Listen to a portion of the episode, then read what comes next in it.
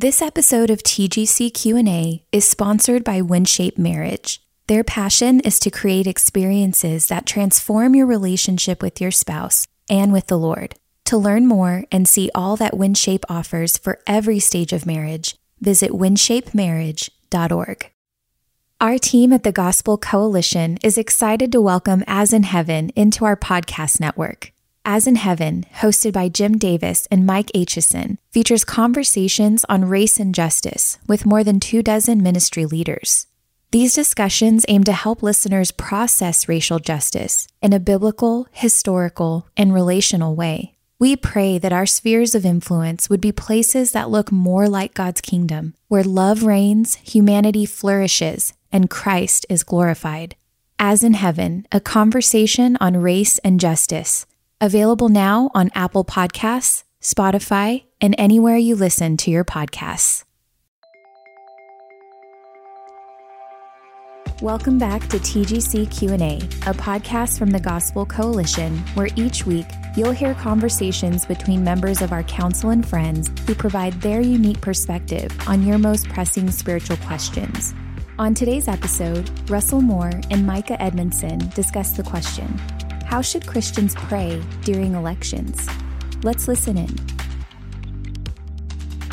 Uh, Dr. Moore, what do you think? How should Christians pray uh, during election seasons?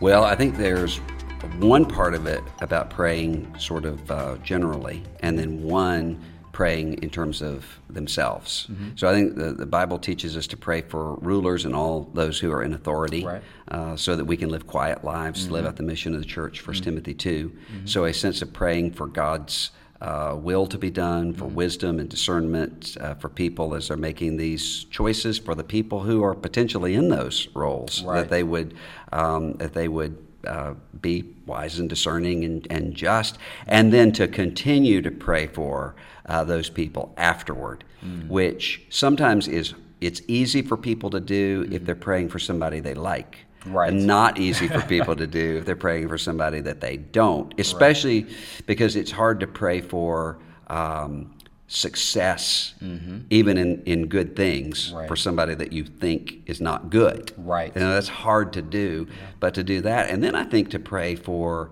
uh, ourselves. Mm.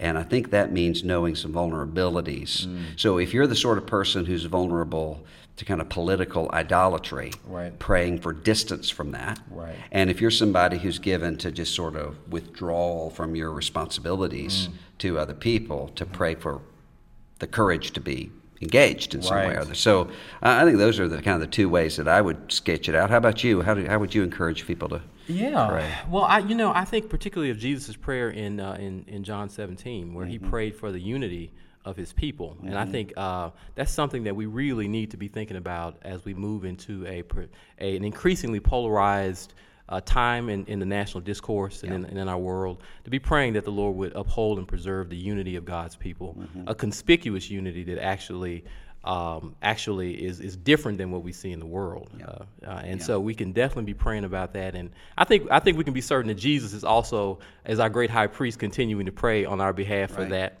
Um, so that's that's a big one. Also, I would say humility. Mm-hmm. You know, we need to really be praying that the Lord would give us a real sense of humility mm-hmm. and and empathy. Um, mm-hmm. Just an ability to to really uh, considers others' interests before our own, mm-hmm. right? Um, to be able to weep with those who weep, mm-hmm. and I think it takes a real um, kind of gospel um, perspective and gospel insight and gospel faith mm-hmm. to be able to actually um, take upon ourselves the kind of sorrows, uh, the kind of burdens that our neighbors have, particularly neighbors that aren't like us. Mm-hmm. And so uh, I think we should be praying for that, for, for, for humility, for unity, for humility, and definitely for empathy. Mm-hmm.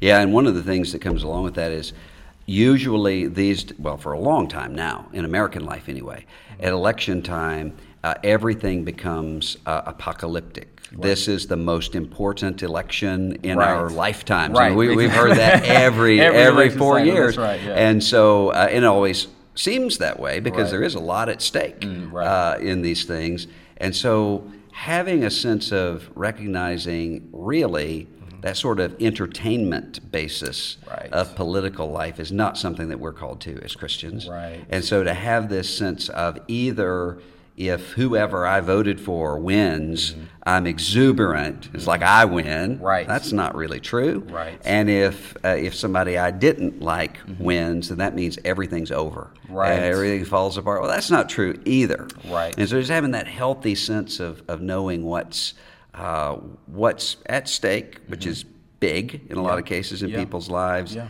and, but also having a kind of confidence right. in Jesus right. in terms That's of where exactly things are right. going. Yeah. That's exactly right. You know, one of the things I think that oftentimes is undermined uh, in, in election seasons is our moral perspective. Um, mm-hmm. We oftentimes we focus in on the things that our particular uh, sort of parties or mm-hmm. place in the political discourse seems to focus in on. Yeah. And sometimes we kind of ignore right. the, re- the very real and good things that maybe someone else is, is lifting up because they're part of the other side. Yeah. And it, sometimes we even do that uh, at the expense of our understanding of Scripture. We just kind of downplay those things.